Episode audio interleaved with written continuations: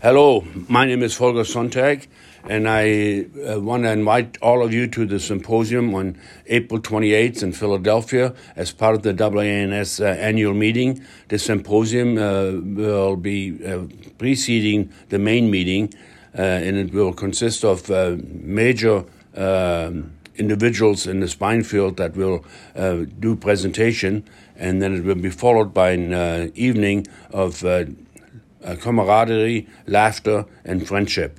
So I hope uh, you all can come to this uh, in this year, t- April 28th in Philadelphia. Looking forward to seeing you. This is the Neurosurgery Podcast.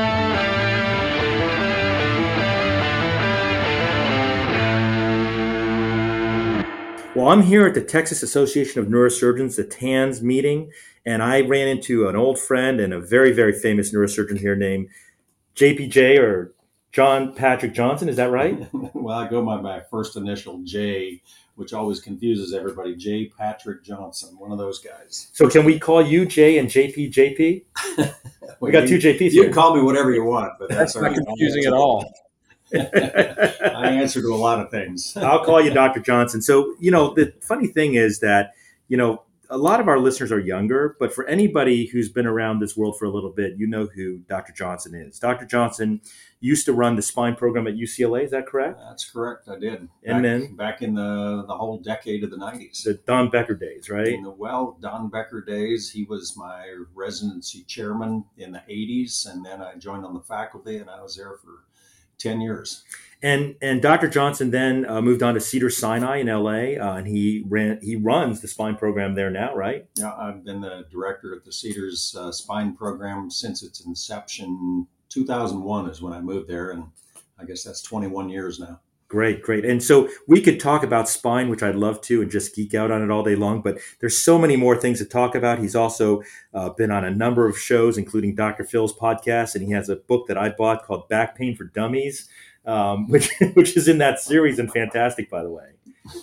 well, you know, some things you don't publish too much, but uh, yeah, I do a lot of things, wear a lot of hats, and uh, you know, it's kind of where I came from that I think you're most interested in growing up on a ranch in Montana. And my dad was a neurosurgeon also, but that kind of gave me a lot of diversity as to, you know, where I come from is still who I am.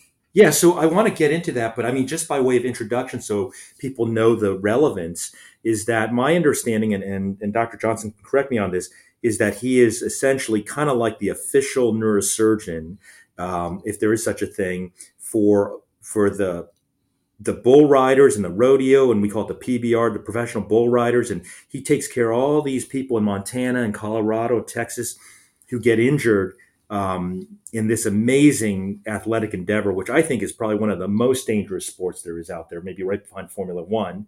Um, and it's such a fascinating journey. But tell us about how that got started. Well, rodeo is, I think, uh, the original extreme sport. I mean, it was long before cars and anything else. I mean, what was the form of transportation when, uh, you know, um, this country was uh, was populated?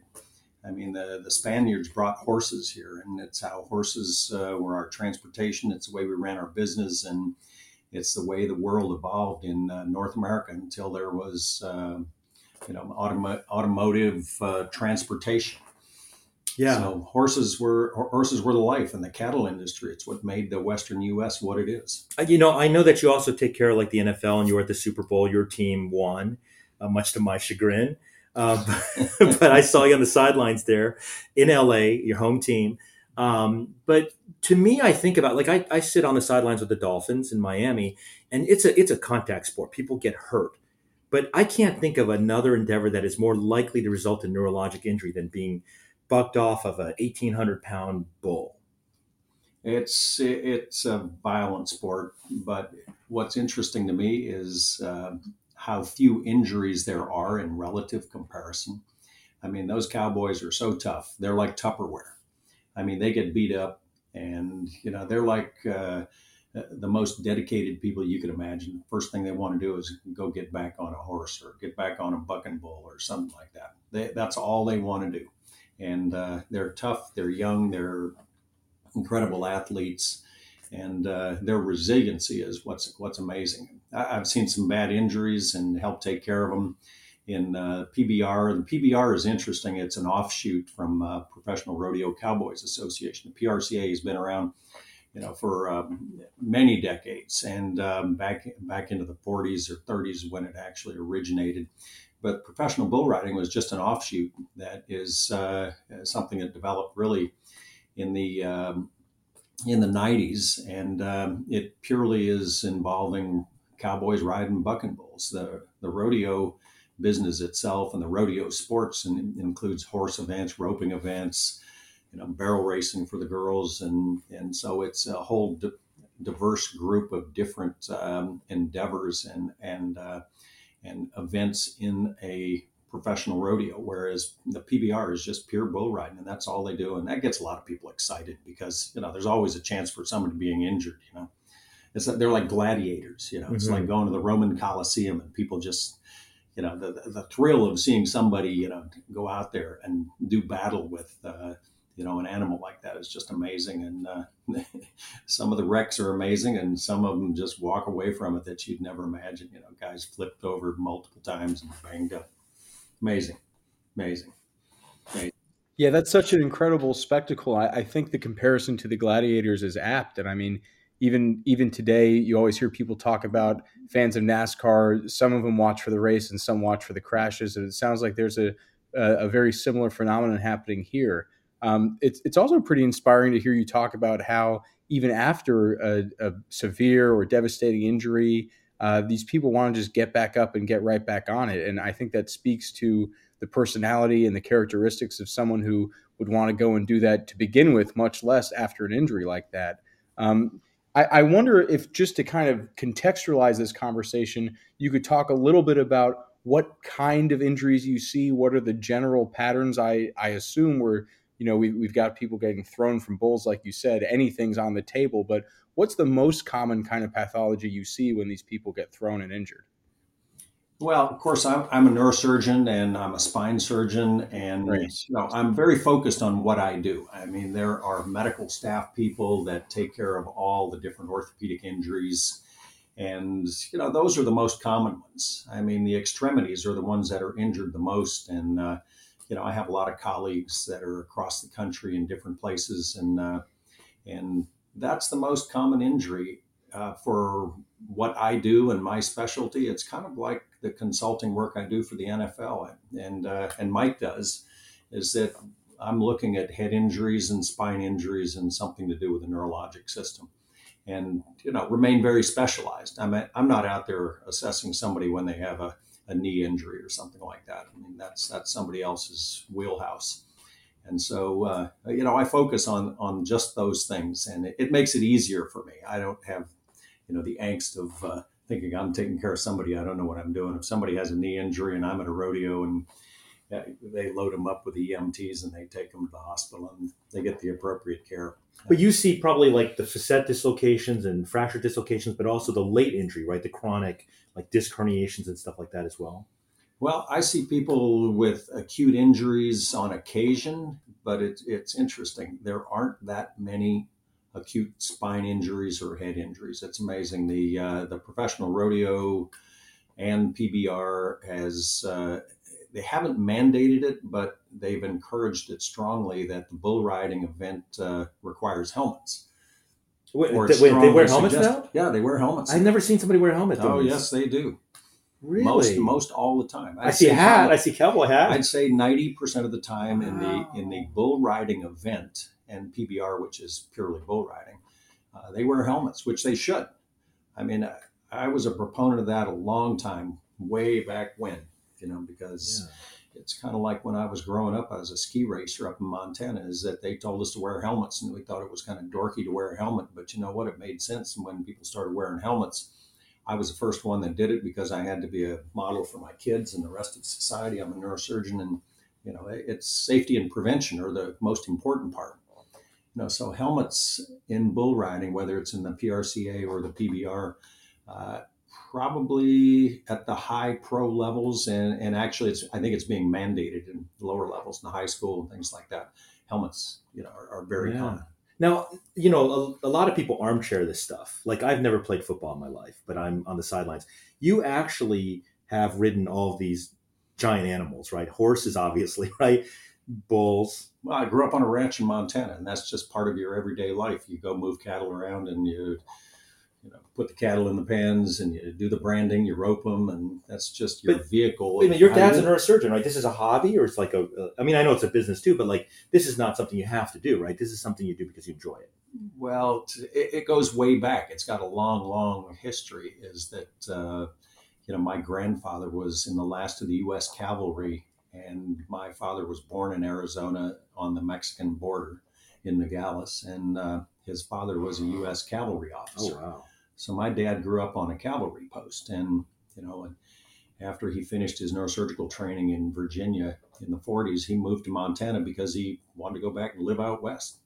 And so he picked out Montana because there were no neurosurgeons.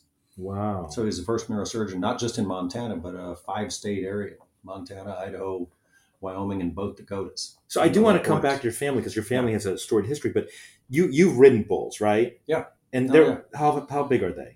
Uh, they go anywhere from 1,200 to 1,800 pounds. Okay. So like like like Fu Manchu or whatever that bull was that they talked about, right? like these famous bulls that are that are legend. The bull's legendary, right? Right. What do they oh, yeah. do to get them pissed off? Like they just don't want people on them. No, or? they're athletes. They're bred to buck, and horses are also. They're they're athletes, just like athletes in in our realm. Okay, they're uh-huh. born.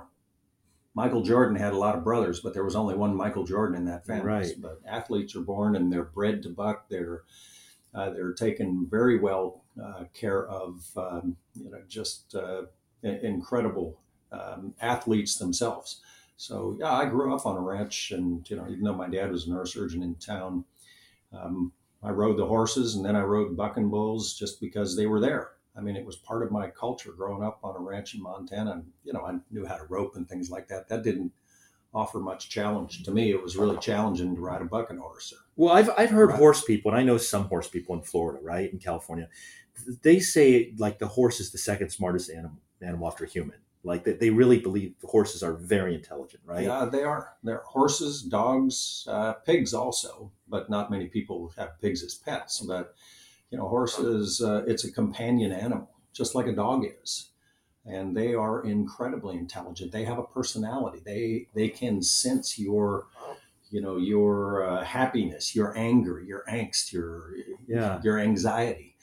You know, if I go up to my horse and something's going wrong, he looks at me and he starts shaking a little bit. Yeah, he can sense it better than you know most other humans. Right. Yes, yes. But I want to ask you about this because here in neurosurgery, we're entering this era where you know you talk to Elon Musk about the the the um, the singularity and the idea, and we're we're at this meeting talking about how connecting the human brain up to a machine, and we're becoming more and more detached. And coronavirus certainly accelerated this detached from the real world, if you will, the organic world, right?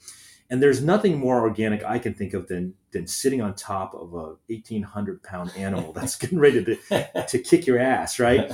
I mean, do, do you find that that dichotomy in your life between going to the operating room, very artificial environment, man created, to then being on a ranch, like it's like opposites, right? In a lot of ways. Well, they're life uh, saving and life threatening environments. I mean, that's what they are. Is that you have challenges in an operating room except somebody else's life is on the line. Yeah. yeah if you get on the back of a bucking bull, um, your life is on the line. And it's kind of funny. I tell the people, I say, shake your face, cowboy. You know, that means let this bull out with me on him and let him kill me because I can't speak, you know.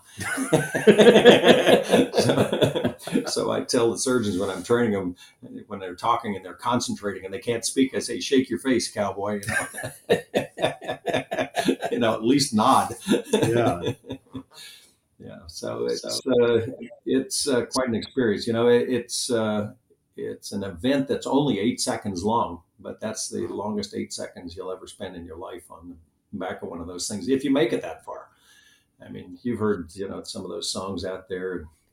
Yeah. I only made it on a on a bull named Fu Manchu, that's only right. two point eight seconds. You know, well, two point eight yeah. seconds is pretty good sometimes. but you, don't get uh, you don't get a qualifying ride unless you actually stay on for all eight seconds And the same with the upper. Yeah, you know that's such an interesting. Go ahead. Yeah, and that's not very long, you know. It's and it's either on a bucking horse or a bucking bull, but eight seconds is like an eternity. Right, and and I was going to say that's such an interesting dichotomy because you know you're you're talking about this brief, brief, brief period of time that feels eternal, but I guess on the other the other hat that you wear in your in your professional life in neurosurgery, we always say that neurosurgery and the training for it is more of a marathon, right? Where you have to maintain and and keep the grind going over long periods of time, which can also feel eternal.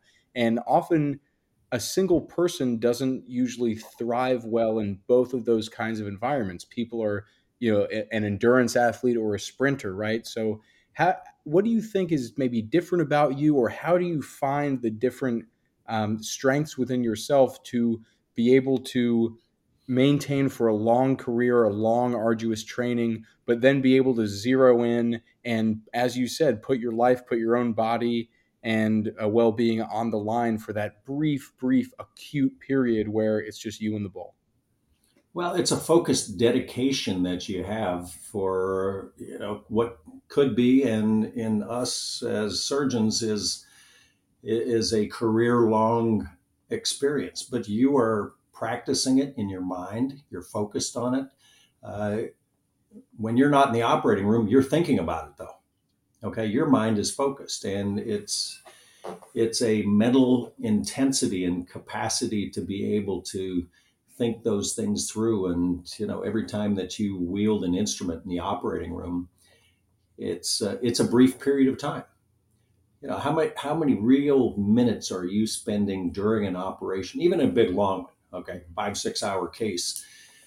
I mean, you're in and out of the operating room either physically or mentally a lot. So your focus, if you bring it right down to it, a big five hour operation in and you're doing a big reconstruction on the spine or somebody's brain or something like that, the actual operating room time is not that long. Okay, it's not measured in eight seconds, but you know you're focusing everything that you are going to do in that event, whether it be a you know bucking animal or whether it be a, a, a complex surgery. You, you, spend a lifetime working on those things, and uh, you know the career of uh, rodeo athletes is kind of like uh, NFL football players. It's usually measured in years, but there are a lot of people who uh, they continue that on beyond, and I mean people go into different aspects, you know, professional sports, and even though they're not competitors, they're in the business in different ways. I mean, us as surgeons, it's kind of a long haul. You're right, but you know when when we go in the operating room, it's getting like getting on the the back of a bucking animal or a rope horse or something like that. I mean, we've been thinking about it. We're practiced in our mind, and then we go in there and execute. So, how do you get people to focus? So, you've worked in a number of different places. I know you've got clinics in multiple states. Your badge says California, Texas, and Montana, right? Mine just says Florida. Um, how do you get people on the team, whether it's like a fellow or resident or a nurse or anesthesiologist? How do you get them to focus? Because I know you're good at this. How do you get them to concentrate on the important stuff that needs to get done? Well, it's I, I, that's a great question, and I'm not really sure how to answer it, but I'll try. It's you know, it's leadership uh, that is by example. It is, and I always tell my trainees, no matter who they are, uh, whether it be in the operating room uh, or my office people, or it's people in my agricultural business, uh, there's no job that I won't do or I can't do that I'm going to ask somebody else to do. Uh, and I tell them it's really simple, just do it perfect. Love that. You got great lines. well, our, our fellow downstairs, who's the host of this meeting here in Texas, he loves that quote. He said he went back to San Antonio and he says, Dr. J, he says, I use your quote. He, t- he tells the fellows and the residents, he says, it's really simple, just do it perfect yeah, yeah. Shout out, by the way, to Michael uh, McGinity. Michael McGinity. He was what your fellow and yep. great guy. He he invited me, and I, I owe it to him that I'm at this wonderful meeting. So it's it's such a fascinating uh, arena that you're in. To, you know, if you if you were to go back in life, like you, how old are you now, Pat? You're are you 60 yet? Oh yeah, yep. I passed sixty a couple of years ago, so sixty something. Okay, well you look great. By the way, you look great. Um, if you were to go back uh, to when you're young, like in your 20s, you think you'd do anything different about this? Because you've you've really led this amazing life. It's like a very special life that you've had. Well, uh, you know what? It's that's another great question. I always look back and say I had a lot of hard work and I had a lot of fun along the way. And probably the only regret is I didn't do more fun along the way. Never regret doing that. More. So what's more fun? More more neurosurgery or more the ranching and um, and the outdoors life? Friends, family, you know, your life outside of being a neurosurgeon is uh, it is so important. I mean, I think when you become a neurosurgeon, you're unfortunately a neurosurgeon your whole life, even when you quit. It's part of your persona and it's part of an excellence that you absolutely have to have to uh, be part of your persona. And uh, you know, it sometimes can overpower things. Uh, I ask some of the older surgeons, I say, you know, do you have any words of advice? And I listen to them, and sometimes all they can talk about is neurosurgery. And you know, although that's what uh, is, that's my primary career. I just think that diversity and doing other things in life and and having different experiences, meet new people, go different places. It's a big world out there. I, I wish I'd seen more of it than I have. You know, and I've traveled every continent, you know, in the world, and uh, I want to go do it all over again. Mm-hmm. That's my only regret. I want to do it again, bigger and better. Just have fun. Just have fun. Yeah. Now, Dr. Johnson, I know you you two are busy at this meeting. We got to respect your time. But before we land this plane, I just I I have something I have to ask because you were talking about how your philosophy and your advice is always just do it perfect, just do it perfect. But obviously, we can't always do it perfect. And you know, we, we just finished this whole series on the podcast asking people about stories and cases they can't forget, and everybody seemed to bring up complications because that seems to gnaw at us as surgeons. I think. But I wonder if we switch your hat back to the bull side of things. When you were riding, did you ever have an accident or an episode or a near miss of your own that you still think back sometimes and go, "Wow, that was close"? Did you ever have any any scares like that? well, yeah, actually, uh, uh, one of one of the early uh, bucking horse uh, rides that I had in rodeo was uh, one of the first ones, and I'm amazed that I kept doing it after that first one. Is that uh, you know the horses usually go out and buck, and you see them do it in the arena, but I had a horse just wouldn't go out and buck and ran like like a racehorse all the way around their the whole rodeo arena and literally jumped an eight foot fence at the end of the arena. and I was on board thinking, oh my gosh, what am I doing out here? This is crazy, you know. I don't mind the horse bucking, you know, because that's kind of a controlled thing or, you know, it's a rhythm.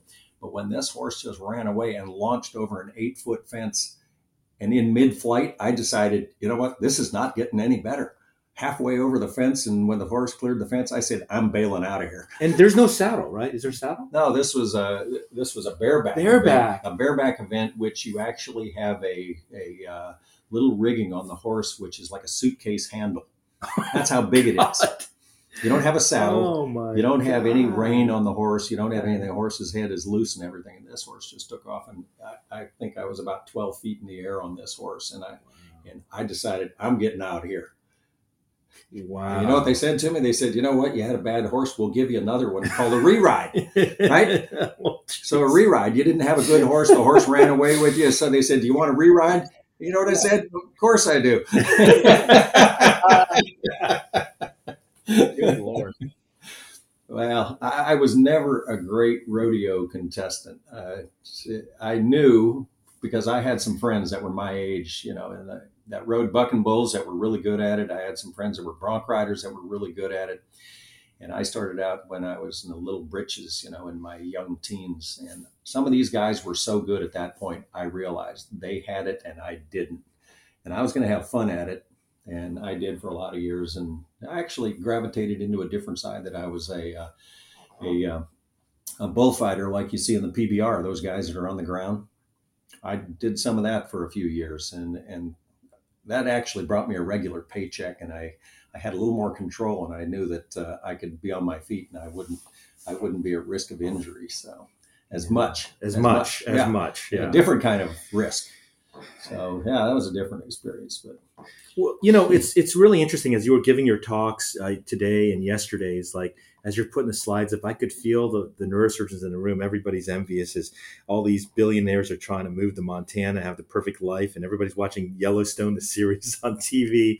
Like you've you've really lived this amazing life, and and I do want to thank you for coming on because I think that um, there's a lot of folks listening, maybe locked up for two years in pandemic, just going to the hospital, who who say to themselves, "Wow, I wish I could just get out on a ranch or something like like Pat Johnson does, and you know, enjoy nature and, and try to be a little bit more unified with all that."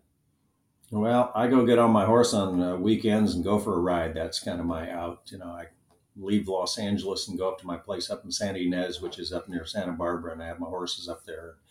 So I get to go ride and spend some time on friends' ranches nearby, and then I go up to my place in Montana. So that's uh, that's how I clear my mind. And uh, you know, the out, outside of a horse is good for the inside of a man is uh, um, a great great quote, but uh, uh, I take it to heart. It really is. Well, Dr. Johnson, I want to thank you for coming on the podcast. Enjoy the meeting and look forward to seeing you at Double ANS. Hi, thank you very much, Mike. And JP, great to uh, spend some time with you guys. Thanks again. Disclaimer time. The opinions and ideas expressed in this show are solely those of myself, Dr. Wang, and our guests. They do not represent the opinions of any professional institution or organization. This show is for entertainment purposes only and does not constitute the giving of medical or legal advice. Listening to or participating in this show does not constitute continuing medical education or any other professional certification. It's just a show, everybody.